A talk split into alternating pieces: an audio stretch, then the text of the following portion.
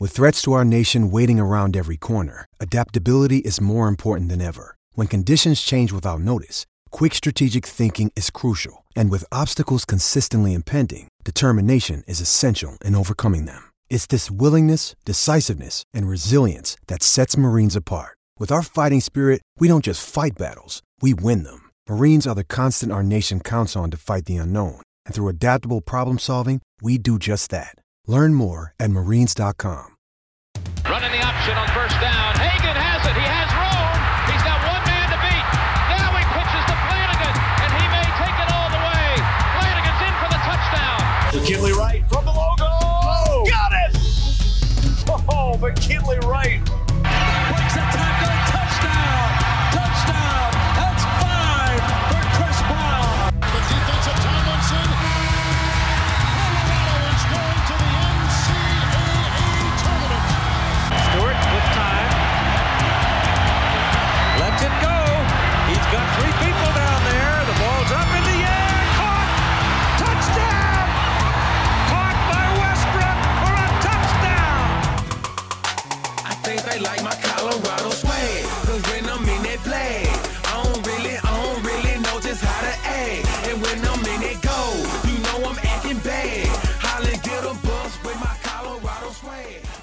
Welcome in to the DNVR Buffs podcast presented by Davidson's Weird Weird Beer, Wine, and Spirits.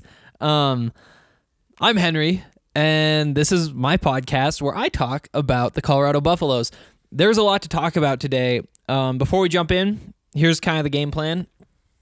I'm recording this a little bit after the football schedule dropped, but I want to talk about the Arizona State game that's going on tonight um, on the podcast because when you guys listen to this on Friday, that's what you're going to want to hear about. So I'm going to record like half of this podcast. Then I'm going to run over to Blake Street Tavern to watch the basketball game.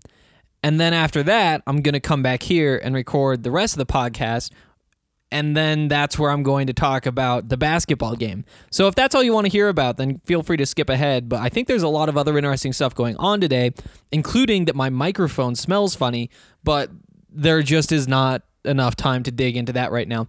Um, let's start with this football schedule. The football schedule was released today about three o'clock. Uh, the Pac-12 schedule and the Buffs schedule at the same time. It was coordinated. I didn't know it was coming, and so I went into a panic, um, writing and like trying to figure it out and getting something up quickly. That just ended. the The getting it up quickly ended. The panic is still ongoing. That's going to take a couple minutes to clear out. But um, let's talk about it.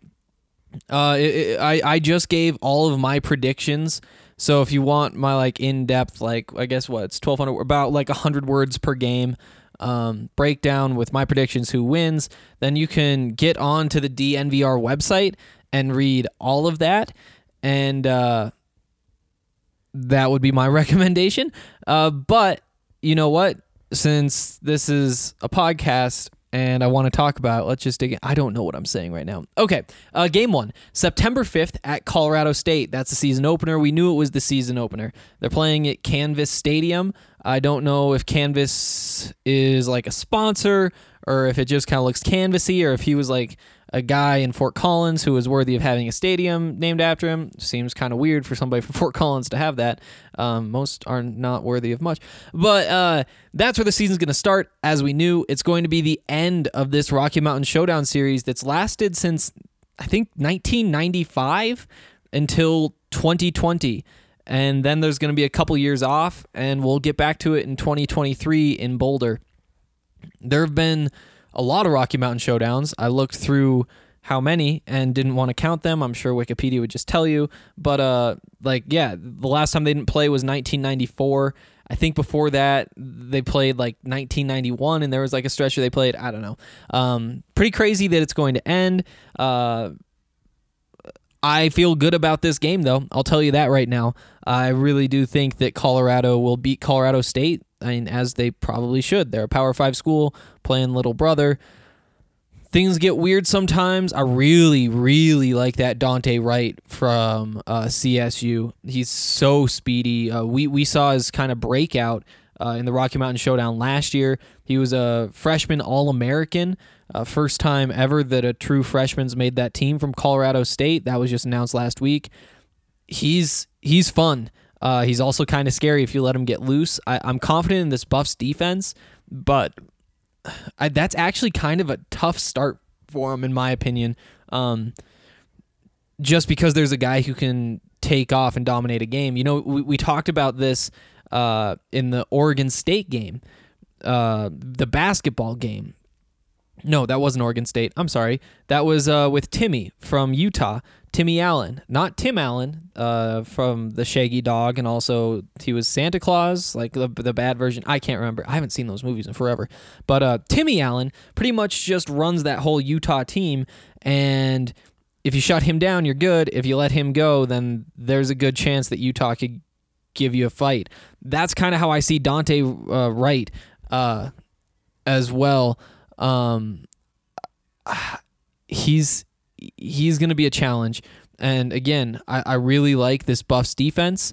I think this Buffs defense is going to be one of the best.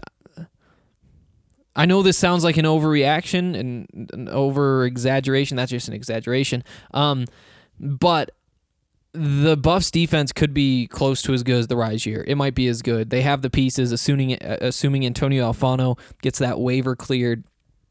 But it, it, it, just like in 2019, it might not come together right away. I don't think it's going to take until week 10 or week 9 or whenever it happened uh, in 2019. I think it's probably like a week 3 type deal. But whatever it is, as long as it's not week 1, that's going to be cause for concern against Colorado State. Again, my money would be on the Buffs just running away with this one. Uh, that's kind of Colorado State's path to a win, though. Okay, we're gonna do something weird and take a little break in this, um, because I really do not want to forget. But Taylor Kornieck, who you guys may remember, the midfielder for the Buffs, who came on this show in September. That was a long time ago. Uh, she was drafted today in the NWSL draft. That's like the Women's Soccer League, North American Women's Soccer League, I believe is the acronym. Initialism. It's an initialism. It's an acronym if you say it. It's an initialism if you just say the initials. So, like uh, FBI, that's an initialism, but uh, HIPAA, that's an acronym because you say it H I P A A, HIPAA. Um, learning things. But uh, she was drafted today to the Orlando Pride, uh, which is super, super exciting. She was actually the third overall pick in the draft, um, which is insane. Uh, there are over 300 Division One soccer programs, uh, women's soccer programs, and she was the third player selected.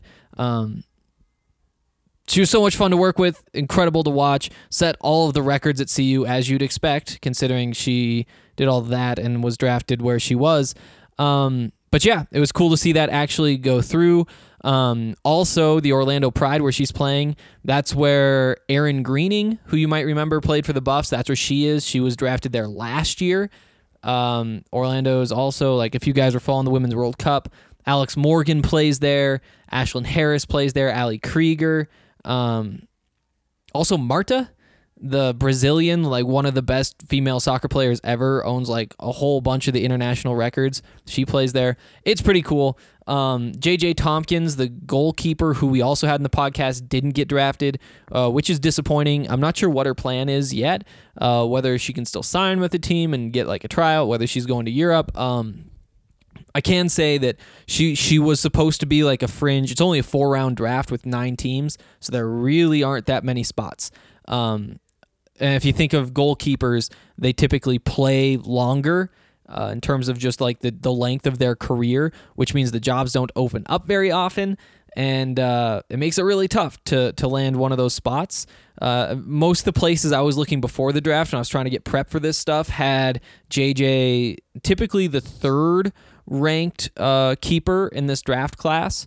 But uh, I didn't go back and see how many were actually drafted, but I would guess it was two because uh, she didn't get chosen. Uh, again, we'll see what happens with her. Um, but Taylor was drafted, which is pretty crazy, third overall. Um, wow. And Alex Morgan was like tweeting at her today, which makes sense because they're teammates now. I don't know. Just wait to see me get hyped about Visca. It's probably going to be twice this bad. Um, back to what we were talking about though, which is uh, the schedule that dropped today. Again, starts September 5th at Colorado State. Got to feel good about that one. Then September 12th versus Fresno State, the home opener. Mountain West School, which uh, you know we we have some opinions on that kind of stuff here. Uh, usually when we talk about the Rocky Mountain Showdown, is it good for the Buffs? It's it's a chance to lose and be kind of an embarrassing loss. Um, the win doesn't count for much, but when you're fighting for bowl eligibility, giving yourself a couple of Division One wins, uh, FBS wins that are easier than pay, playing Power Five schools that's a that's a pretty good situation. It, it hurts in the rankings. It hurts national perception if you blow that game. But also, I mean, you should be coming out of these first two games two and zero. Uh, and I think that the bowl game has to be the the target this season. Um, you know, and, and it was the target last year, but I think you know I, I had them going five and seven. Um, this year, uh, not to spoil it, but I have them making a bowl game. Uh, so so the expectation should change. I think uh, how excited we get if we they make it to a bowl game uh, should be just a tiny bit less, given that that's kind of the expectation. No, we should still be excited in terms of giving this coaching staff, giving this team like props. Um, it's what they should be doing now instead of oh wow I hope that's what happens and we're gonna knock them harder if they uh, don't get that done. Again, Fresno State um, only four and eight last season, but they took Minnesota. Minnesota finished tenth um, in in the entire country to two overtimes. Um, so that would make you think they're better than a four win Mountain West school. They also played a one score game against USC. I wouldn't overlook them right away. You know, the replacing the quarterback, there's a lot of transitiony stuff happening, but you know, it's it's a college football game. I, I I do think that Colorado has to be a pretty heavy favorite there. Then things get really tough. Um, all of a sudden, you're jumping from, uh, you know, kind of the the lower tier FBS teams to uh, the SEC. Uh, we're going to uh, play at Texas A&M. It's going to be tough uh, on September 19th. And again, this is another one that we knew already. We knew the non-conference schedule, but uh, again, you know, the Aggies were only eight and five. They weren't one of like the powers of the SEC. Um, I think the SEC teams do get overhyped. As somebody who's kind of knew this, I, I and I say that in a way that I hope you take it as all of you guys who've been watching a lot of Power Five football. You've been watching a lot of Pac-12 football. Um, you've also been rooting for a Pac-12 school if you feel like you're you're saying SCC is well, let's see. The SEC is overrated, but you aren't really sure about it. As somebody who is not really tied to any of that, it's definitely true. Um, I, I, I do think that these middle tier SEC teams, they might be. I mean, they're definitely better than the middle tier Pac-12 teams at the moment, but uh, by no means is Texas A&M unbeatable. You know, like I said, they were eight and five last year. All five of their losses came to teams that were ranked in the top 10 at the time. Um, I think that the lowest ranked now is Auburn at 14th. Um, they also didn't beat a, a, a, ranked opponent, and a lot of their wins were against teams that, you know, I just wasn't impressed by. I didn't think they were good football teams. Uh, so I, I do think that there's a chance that Texas Texas A&M really does fit on the same tier that Colorado's in. Um, odds are they probably are the better football team, um, especially when you consider the quarterback situation for Colorado. Things are just getting adjusted. Colorado is going to be heading down there after uh, playing a couple Mountain West schools. I haven't. I didn't look at who Texas A&M plays before this, but also Kellen Mond is going to be back at quarterback for A&M. Um, he's somebody who I really thought would be headed to the draft, but he had kind of an underwhelming season. A good chance he bounces back. And uh, you know what? There, there you go. That's that's going to be a fun one. That's one that probably could go either way. I think you have to give the edge to the Aggies, though. Then conference play starts. Uh, still no bye week This is September 26th against Oregon. At Oregon. No, home against Oregon. I'm sorry. Uh, in Boulder. Still probably, I mean, or Oregon finished the season ranked fifth. They're consistently around that range. They have to be your number one seed going into the season. There's a there's the question about who the quarterback is. There are a couple questions, but every team has questions. Um, Oregon has probably the least, so that's going to be a tough one. I really don't have too much to add here because you guys know Oregon pretty well. Um, I'd pencil this in as a loss. Uh, I don't necessarily think that's a bad thing. I kind of think that you just get that out of the way. You know, this season, the 2019 season, we all knew that the Buffs were ending the season going to Utah and that that game was going to be not unwinnable, but pr- pr- pretty close to unwinnable. And every time we're talking about the potential to make a bowl game, we're saying, well, you kind of have to get that done earlier. Um, let's get the toughest game of the season out of the way early, uh, see where this team is at. And that's really the part that I like most. You play at Texas A&M, you play against Oregon, two good football teams, and then you get a bye week on October 3rd. You get a chance to evaluate what likely went wrong against two good football teams and try to fix it going down into the rest of the conference schedule. Um, it's it's a lot easier to evaluate your flaws and, and and your strengths as well when you're going up against big time opponents. You come out of the CSU game, you might think, "Oh wow, our defense looks great." You know, like I was I was looking at uh the film for 2018 in that in that first game of the season, that Colorado State game. I thought the 2018 offensive line was incredible. They, they were pushing around all the Rams. I was like, wow, it's opening holes everywhere. And then we get to week two, and it's like, oh, you actually don't know. So so when you do get to go up against these very very strong football programs, it gives you a more true test of your strengths and your weaknesses. And then now you have a week to uh, week to identify those and to get them fixed without having to worry about game planning or any of that. I would also say that this is probably a spot where you expect to see some changes. Um, you know, if if it's not Brendan Lewis who's starting to begin the year, it might be Brendan Lewis who's starting after this bye week. Um, maybe this is where we start to see a shakeup in the running back rotation, or maybe one of the young receivers gets a shot to step in. Uh, this that's kind of how they used the bye week this year. It was as a chance to reevaluate um, guys in a more camp-like setting, in a, in a setting where you're letting guys go against each other and try to beat each other. It's ones v ones, it's two v twos, um, and not just all this game planning stuff. And a, a, couple guys won jobs out of it. I think Mark Perry might have won a job out of one of those. Um, who else? Off the top of my head, I can't remember. Um, but yeah, it's also true that bye week came a little bit later in the season. Uh, which means that there was more time for guys to kind of separate, more guys for guys, or more time for guys to develop and actually become players worth putting on the field. Uh, but I would still expect to see some pretty significant changes there. Uh, then you come back with a Friday game at Arizona, which I think I like here. Um, it kind of shortens that whole bye experience. Instead of going 14 days before between games, you go 13. But then that next week, you get one extra off day, or one extra practice day, or one extra day in the film room, or however you want to use that day. Um, it's almost like a double bye week, and I think that that will be uh, great for them. Uh, note for the game at Arizona on October 9th is that Khalil Tate has graduated, so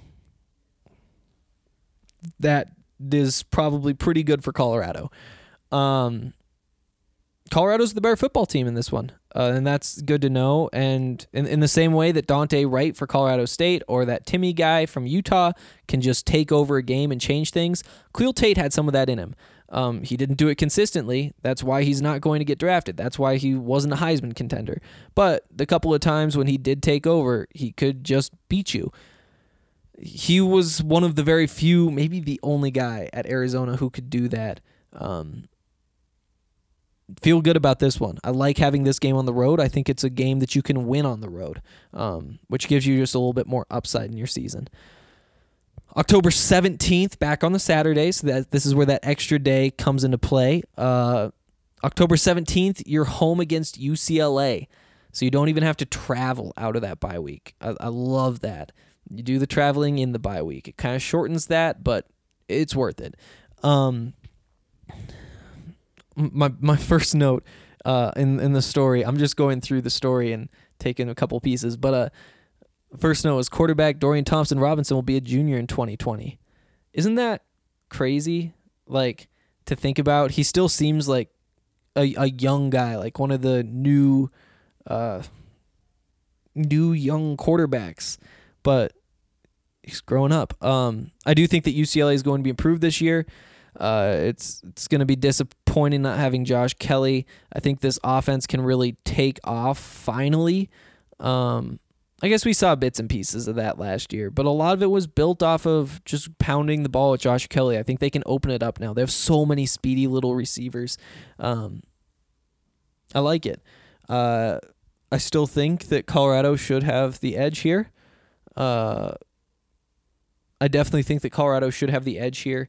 Uh, they just have like a full football team. My the, the quarterback is still a question mark, and and that's what makes this so tough. Is that uh, if if uh, Brendan Lewis or whoever ends up being the quarterback plays well, then you're off and running.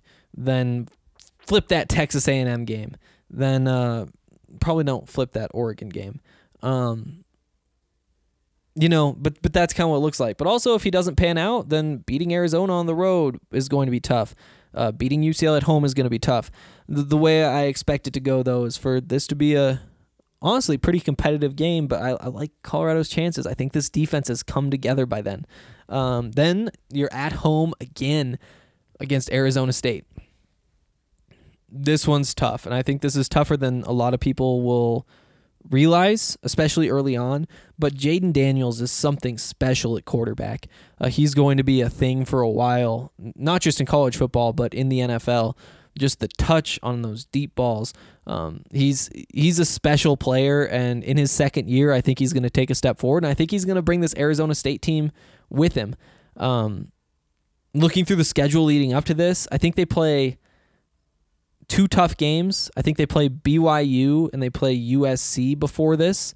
Um, say they win one, lose one, they're probably five and one coming into Boulder October twenty fourth.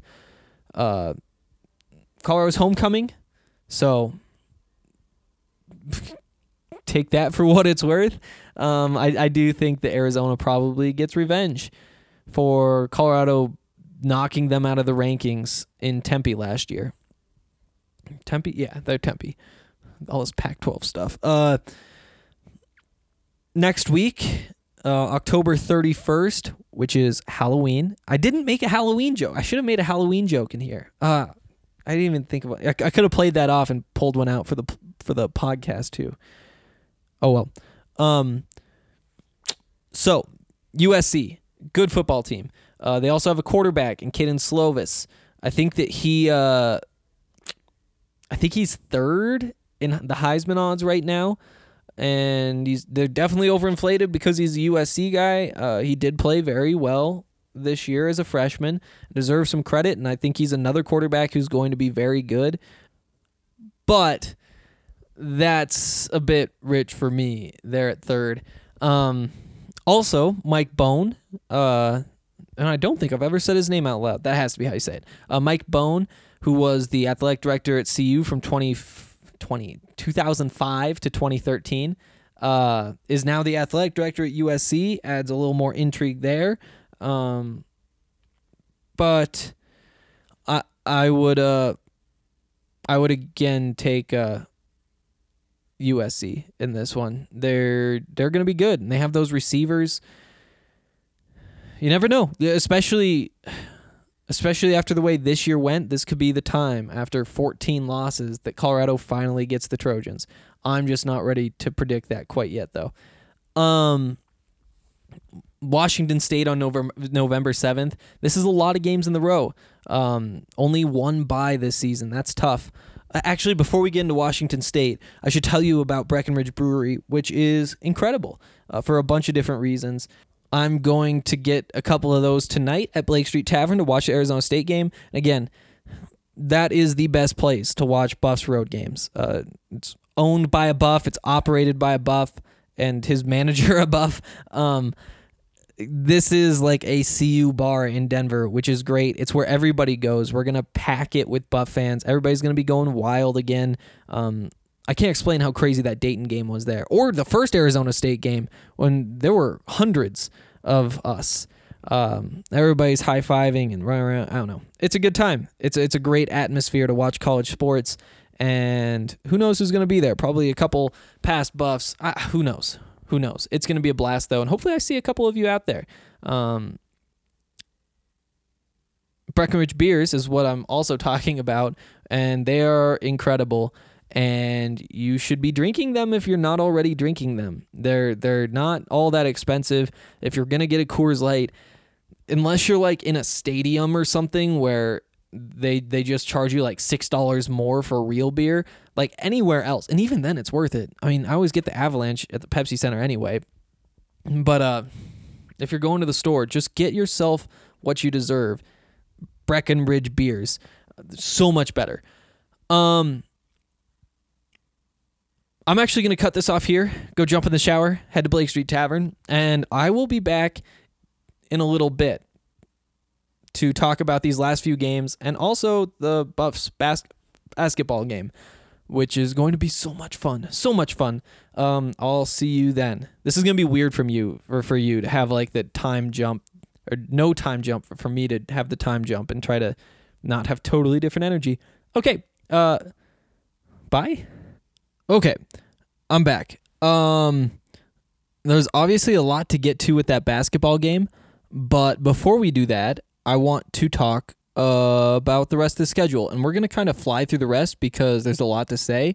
Because it's really exciting, not just what happened with the Buffs, but what happened all around the Pac-12. A whole bunch of good things for Colorado, and we're gonna break those all down in a minute.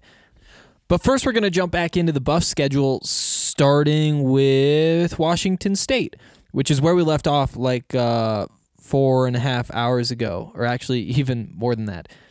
Okay, uh, scrolling down, and I can't find it. Scrolling up, UCLA, Arizona. Nope, already went through those. USC. Oh, there it is. Washington State. Okay, uh, November seventh. Um, this game's interesting. Uh, I do think I like where it falls. You know, it, it could be a tough road trip to go play at USC. That's not a place where Colorado's historically had much success at all. Um, but this should be a pretty friendly matchup coming back home to Boulder to take on Washington State. And watching Washington State obviously will be without Mike Leach, which will be a big big change. Um, that that air raid system can be kind of tough to phase out. Uh, I think a big reason why Washington State went with Hawaii's Nick Rolovich is because his run and shoot offense has a lot of similarities. Um, a lot of similarities, not just in like the breakdown between passing and running, but also uh, similarities in what players are asked to do.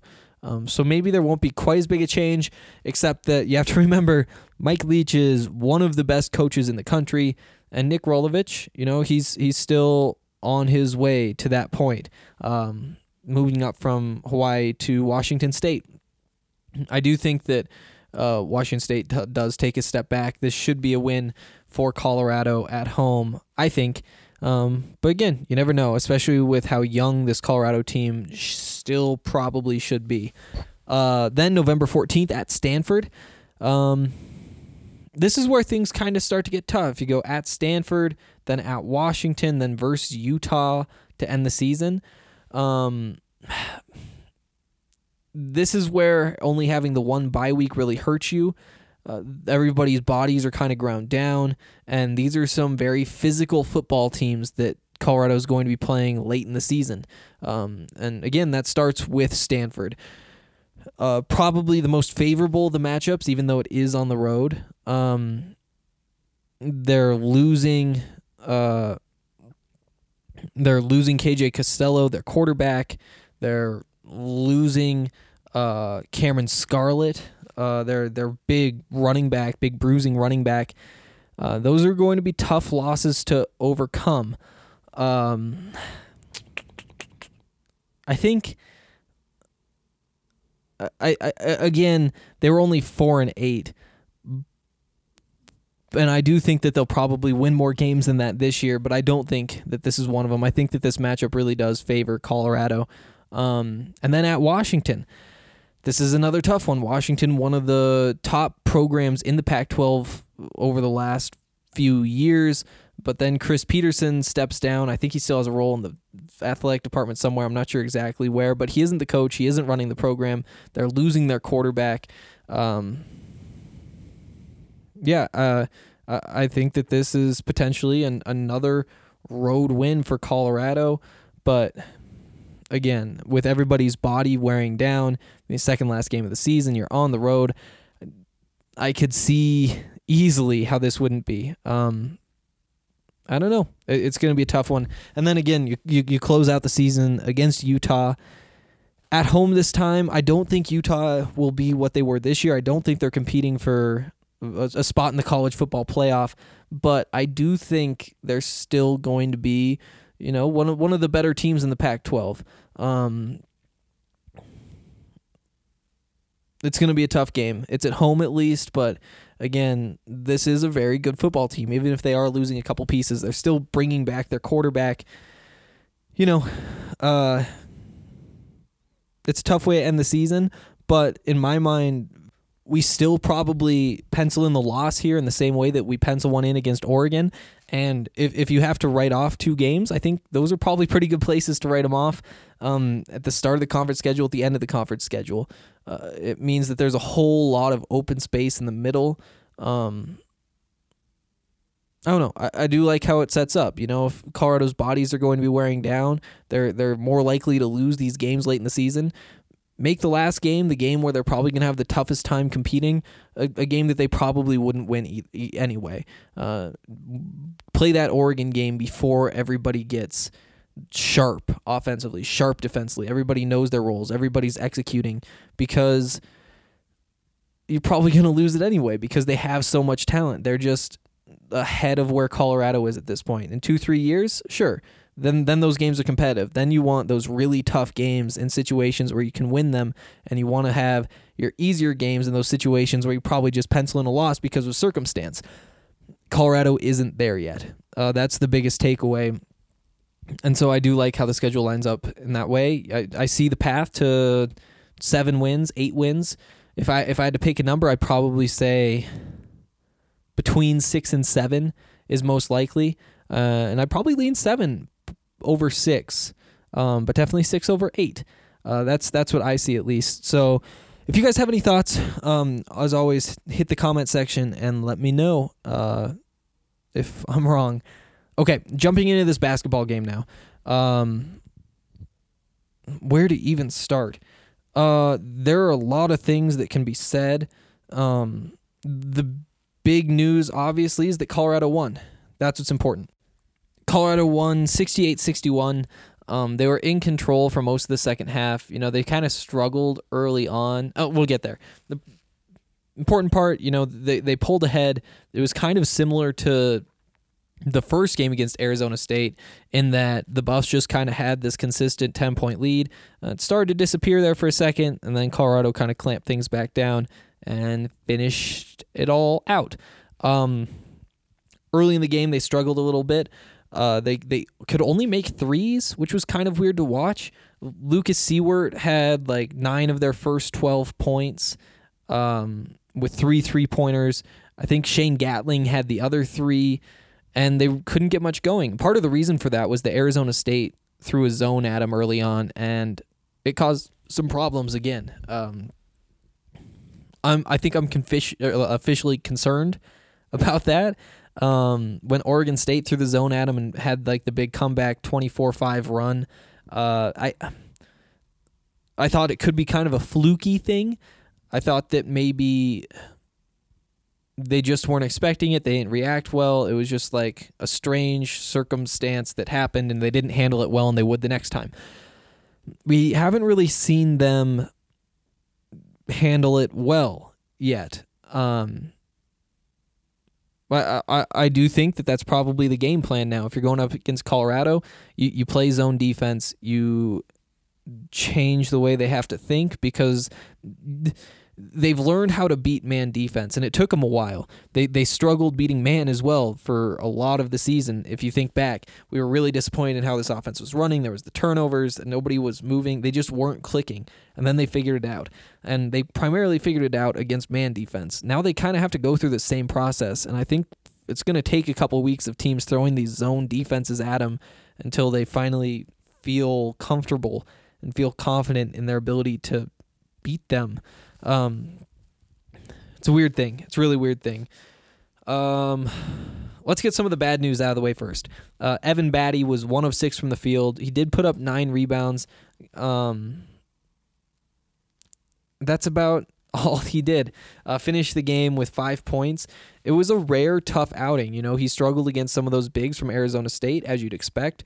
Um, some of those lankier, more athletic type bigs and bulky too. Um, but obviously Evans as bulky as anybody. Um, one of the few times this season where he really hasn't played all that well. He's been one of the more consistent performers.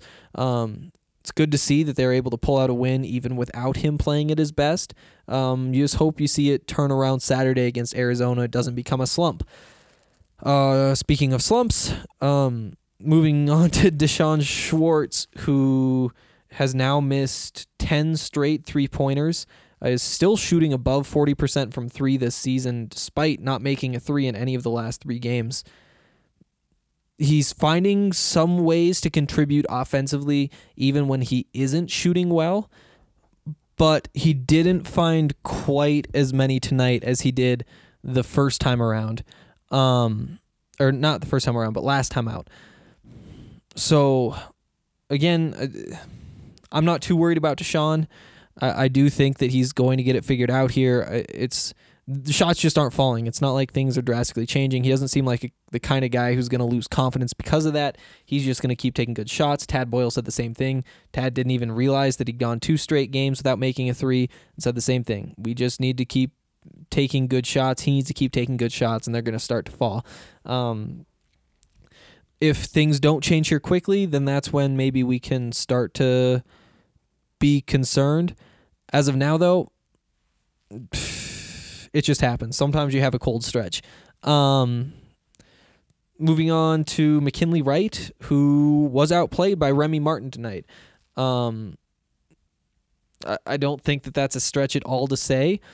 Uh, McKinley was 4 of 15 from the field, 0 of 2 from 3, only 3 of 6 from the free throw line, put up 5 rebounds, 4 assists, had a steal, also turned the ball over 4 times. Uh, was good for 11 points. Um, meanwhile, Remy Martin from Arizona State, who has just been phenomenal to watch. Uh, he he's something special. He's so quick. Uh, he shoots the ball. He shot the ball a lot, especially late. He was kind of just throwing stuff up because that's what he was stuck doing. Uh, finished the game nine of twenty three, seven rebounds, six assists, also four turnovers. Put up twenty five points. This uh, this team, this Arizona State team, really just flows through him, um, as you expect from a point guard. But it it, if it, it seems like so much of what they want to do is just uh, let him go, let him do his thing, and when he does his thing, a lot of good things happen. Uh, again, th- this this isn't like a problem. Sometimes McKinley's going to have an off night. He still defended pretty well, I thought. Um, it's kind of crazy how many of these guys didn't play well, didn't shoot well, and Colorado still found a way to pull out a win. Um, Tyler Bey, five of nine, hit his only three point attempt. It's eight of ten from the free throw line, eight rebounds, five assists, two steals, two blocks, only one turnover, 19 points. Obviously, he played well. Um, yeah, uh, Shane Gatling also was pretty solid, four of seven, a couple little defensive mistakes, but nothing too big. Was also two of four from three. Would love to see him get going, especially if D'Shawn gets going here pretty soon. Um, then Lucas Siewert, of course, who I mentioned earlier, scored so many points early on. He finished the night four of six from three, put up 14 points. Um, did his job. He was the energy guy, came in off the bench, knocked down some shots, provided some scoring, which was definitely missing, and uh, it all worked out. It all did what it was supposed to do. When nobody else could get a bucket, he found a way to get a bucket. Uh, this wasn't one of the games when Colorado was just clicking. Uh, everybody was open. Everybody was knocking down their shots. Everybody was moving well off together. There, it was a little bit ugly, especially early, uh, but this team is good enough to win games even when they aren't playing perfect basketball. Uh, tonight was another example of that. Against Arizona, the margins are going to be just a little bit thinner. Uh, if they play like they did tonight, who knows? I think it's probably a toss up. You know, this effort was good enough to beat Arizona State by seven. Maybe it's good enough to beat Arizona by one. Maybe it's not.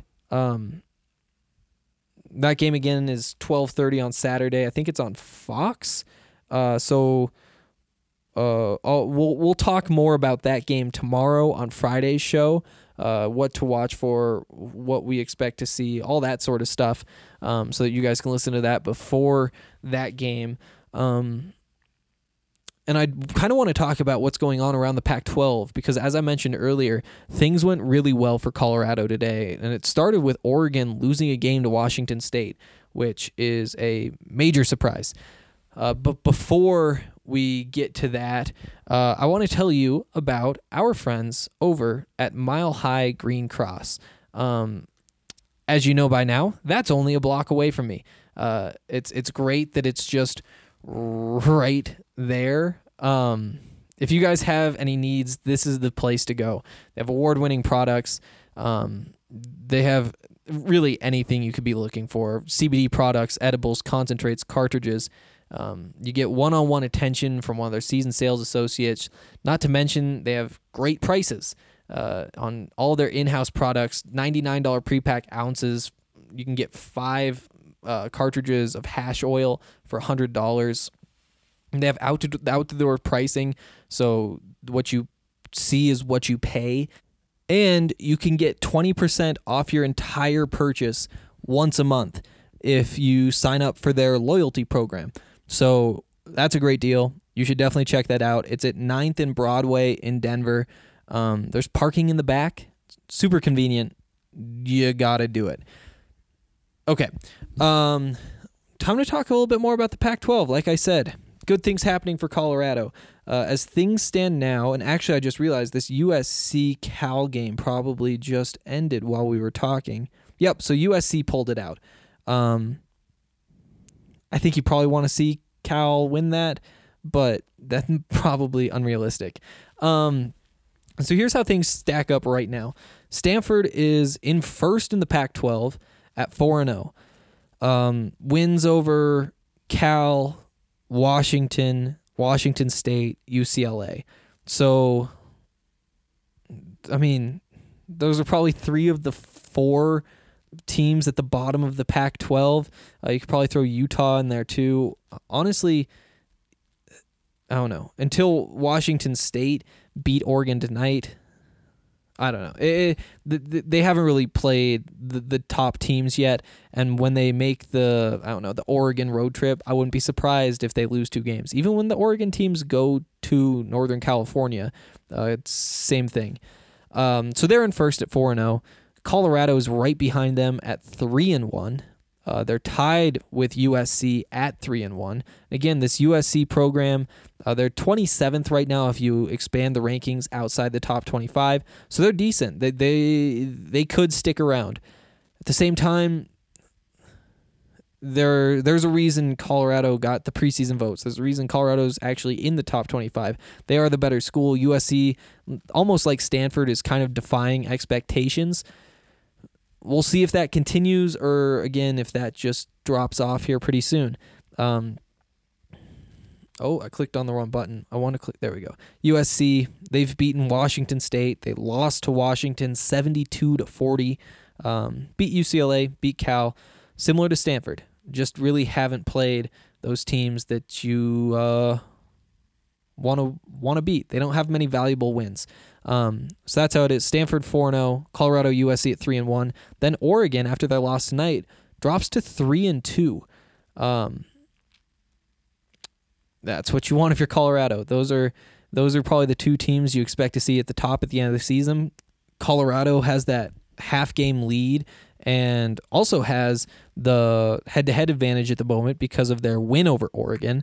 Again, they'll play again, so that might be neutralized. But if Colorado wins that game, then they're really in the driver's seat for the Pac 12 regular season title, the top spot in the tournament. Um, from there, you get into the two and two schools Arizona, who Colorado will play on Saturday, Cal, um, and then Washington, Oregon State, Washington State, all at two and three, UCLA, Utah, Arizona State at one and three. Um, still early, still early. Good things happening for Colorado though so far, uh, especially today. Um, what else? Oh, uh, I believe we have a comment. I think we have a comment that I want to get to, um, and that's loading. While that loads, I should tell you that I just turned on this Nuggets game because it's in overtime. Um, it's in overtime because Nikola Jokic hit a game tying shot. He's he's like insane late. People don't realize how clutch he is. Uh, I don't think anybody else has more than one game winner this year, and he has three. He's perfect, three from three uh, on game winners. He's just magic, and he doesn't get enough credit for that. Um, okay, comments. Yes, one. B Mixer says Washington scares me because they play zone and CU does awful against a zone. Yeah, I, I think that that's fair. Um, that could be one of those tough losses we see down the road. Um, it's it's just so tough to beat every team you're supposed to beat. Uh, Colorado's already lost to a couple teams they should have beaten, Northern Iowa and Oregon State. I think both those programs would say the same thing. Um, but that doesn't necessarily mean that now that they've had their two, there aren't going to be any more. Um, there probably will be. Uh, they'll probably drop that Oregon game on the road, which is expected. That's the way that probably should go. But they could definitely drop the Washington game. They could definitely drop, you know, Stanford, USC, games that they have the talent to win, but don't. That's just the way basketball works. That's what happens when you play so many games. It's hard to focus on all of them. There's so many opportunities for fluky results with 30 games in a season. Washington is a good pick. If you if you were trying to pick one game where Colorado is going to come out maybe not come out flat, but be let down, be upset. And it's kind of tough to call going into Wa- Seattle and losing to Washington and upset, but it would be. Um, the zone is a problem. The zone is definitely a problem right now. Uh, you kind of just need to keep playing against it until you figure it out. Uh, I, I almost wonder if a bunch of it's still in their heads right now. They just feel like they can't beat a zone defense because they haven't been able to. Once they kind of find the rhythm, once they start thinking, okay, just got to make the shots. We're going to get open looks from the arc. That's the way this works. Got to knock those down, extend the zone. Then all of a sudden, there's a bunch of space inside. And pull down the offensive rebounds. You know, do all those sorts of things right now they just look scared of it. They they make it look like it's a whole different brand of basketball than anything they've ever seen. They make it look like it's not even the same sport. That that needs to change. They need to get used to it um, because a lot of teams are going to keep throwing zone at him if they can't. This offense is so good. Uh, teams are so scared of it that just giving them an out, saying if you play zone, then sure you might give up a couple rebounds, but it's going to work out better in the long run that's just such a waste. Uh, needs to get cleaned up. Didn't really get cleaned up tonight. Um, we'll see what happens against Arizona on Saturday. I'd expect to see uh, some zone for sure, um, and I'd expect to see some zone in every game until they actually do put it all together. Um, I think that's going to do it for today. I'll be back tomorrow to talk about the Arizona game. Maybe talk more about this once I have a chance to think more about it. Um, as always, you can leave your questions or your comments, your thoughts in the comment section on the post for today's show at thednvr.com, and I'll talk about them all tomorrow. Read them tomorrow. Um, is there anything else? I don't think there was anything else I wanted to hit. Okay, I'll be back tomorrow. See you then.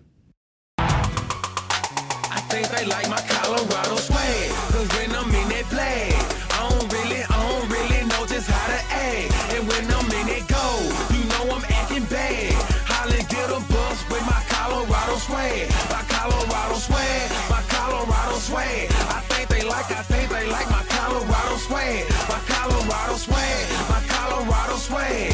Might not swear, I think they like my Colorado swag. My Colorado swag is pushing 180. Speeding past competition, see you later, baby. Colorado Army with soldiers like the Navy. And boat is where we station, patiently awaiting. When I hit the field, it's so hard to behave. I'm Colorado swagging as the crowd Tell that you afraid. Cause uh-huh. you know we finna hit ya. Hit ya, hit ya, hit ya. Hey, you on your own now, why you watching the official? You just better hope you make it to the next whistle. And we ain't playing with you, you can